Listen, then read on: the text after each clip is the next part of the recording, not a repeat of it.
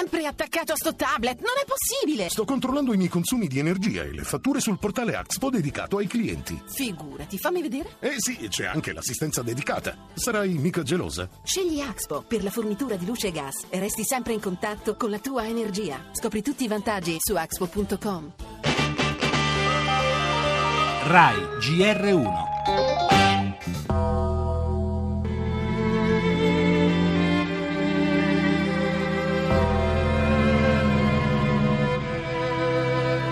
A bordo eravamo 950, c'erano 40, 50 bambini, 200 circa le donne. Nelle acque del canale di Sicilia intanto sono ancora in corso le operazioni di salvataggio. L'Italia chiede che si svolga il prima possibile un Consiglio europeo straordinario. Questo è il momento dell'emozione ma anche della ragionevolezza. Trovo davvero inqualificabile le polemiche demagogiche di una parte della politica.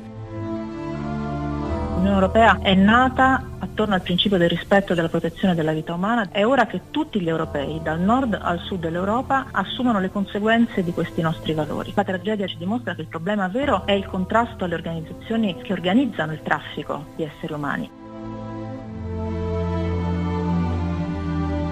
Sono uomini e donne come noi che cercano una vita migliore, affamati, perseguitati, feriti, sfruttati, cercavano la felicità.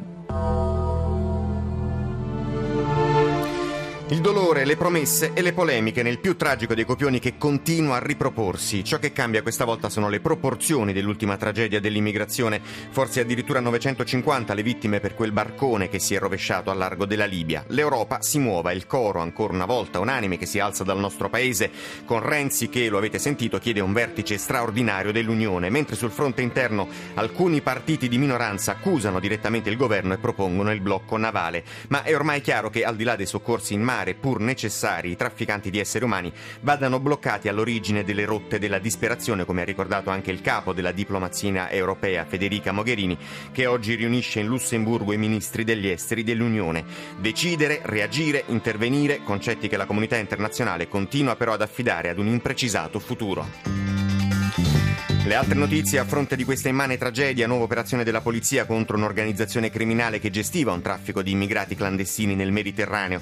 Parleremo poi dell'annuncio in tv dell'ex premier Enrico Letta, lascio il Parlamento, ha detto vivrò del mio lavoro a Parigi. Ricorderemo anche il rabbino Elio Toaff, scomparso a quasi 100 anni. Da oggi poi parte l'iniziativa del GR1 che ci accompagnerà fino al 25 aprile per i 70 anni della liberazione. Lo sport, strepitoso Valentino Rossi, nuova vittoria nella MotoGP, calcio solo 0-0 nel derby di Milano.